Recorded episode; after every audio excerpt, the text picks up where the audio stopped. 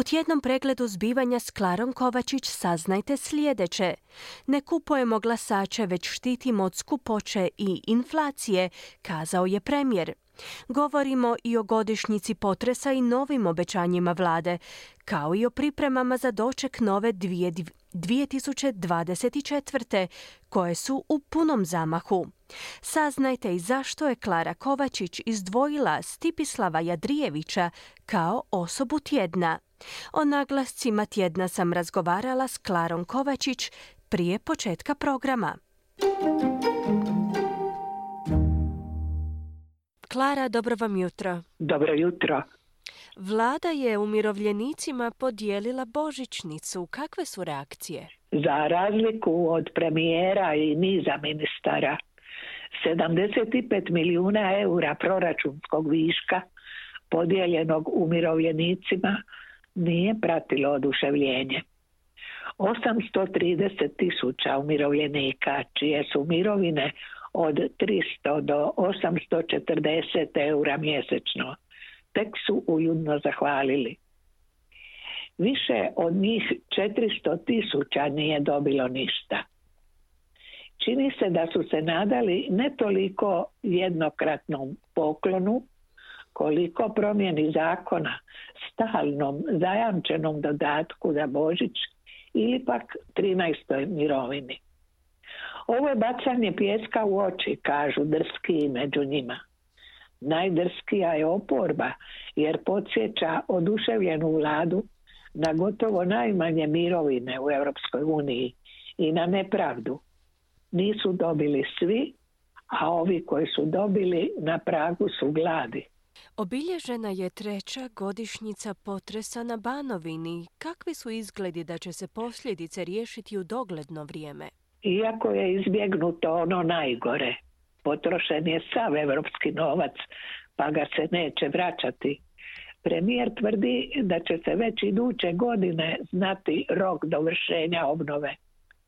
Do tada su mišljenja podijeljena. Dok gradonačelnica Petrinje dijeli njegovo mišljenje o sjajnim rezultatima, gradonačelnica Siska govori o nebrizi vlasti za stradalnike, nemaru i politikanstvu. Istina jest da je 7800 lokacija dovršeno, 2 milijarde i 200 milijuna eura potrošeno, no toliko ih još čeka na trajno i konačno rješenje da oporbeni SDP tvrdi tri godine su, zahvaljujući ovoj vlasti, nepovratno izgubljene. Istina je, čini se, negdje na sredini, jer koliko god ozarenih lica zbog useljenja u novi dom, još mnogo je i tužnih i nesretnih. Najveći problem više nije novac i birokracija, već nedostatak radne snage građevinara, pa bi se moglo dogoditi osim javnog poziva povlačenje građevinskih tvrtki na područje Banije.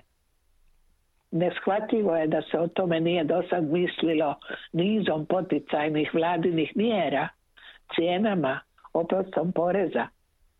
Gradi se, a gradit će se još godinama, a Banija se raseljava. Ljudi, osobito mladi, odlaze.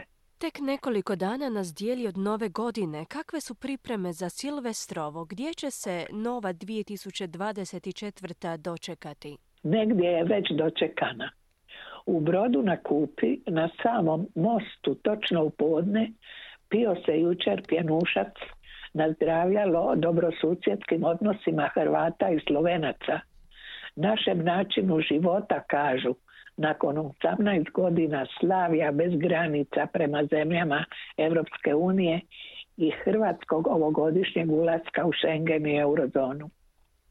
Skijališta Austrije, Francuske i Italije mnoge su privukla cijenom i uslugom. Ski servisi rade punom parom. A u zemlji, a jugo je 14 Celzijevih u Maksimiru, na primjer, trenutak radosti se čeka različito. U konavlima mirisni Božić uz zelenu ministru traje tri dana. Plješivički vinari računaju na rekordnu prodaju pjenušca. Lagan je, odležan, ukusan, jer je loza sa škrtog terena najbolja, pogotovo ako je prati dugogodišnji trud. Počeli smo otvarati šampanjac, kažu, a prvi od 50 tisuća očekivanih turista dolaze. Nema kutka Hrvatske koji se nije pripremio, koji nije u gostima, koji nije domaćin. Pa kakvo bi onda moglo biti finale? Lijep i simboličan. Dan do Silvestrova u Hrvatskom narodnom kazalištu premijera Pustolova pred vratima Milana Begovića u režiji Helene Petković. Tekst star sto godina, prepun tragikomičnih scena kao i vrijeme što dolazi. A Djed Mraz sa svojim sobovima i praznim vrećama na putu prema sjevernom polu. Nadamo se da svako dijete ima razloga za radost i da će svako upamtiti baš ovu novu godinu. Učinimo život ljepšim, veselimo se bar ovih dana. Politiku, izbore, inflaciju i prijepore ostavimo. Kao da nismo dio svega toga. Ponajprije smrti sukome. Život je jedina vrijednost. I na koncu, zašto je Stipislav Jadrijević osoba tjedna? Jer je za Božića pripremao za blagdana Svetog Stjepana 30-godišnjem mladiću i uspješno presadio jetru pristiglu iz Njemačke. Potom je novu jetru iz Beča dobila i 70-godišnja pacijentica, te još jedan teški bolesnik. Tri života spašena u jednom danu. Klinička bolnica Merkur u Zagrebu, voditelj transplantacijskog tima i pročelnik Zavoda za abdominalnu kirurgiju dr. Stipislav Jadrijević. Podvig hrvatskog liječnika hrvatskoj medicini osigurava prvo mjesto u svijetu.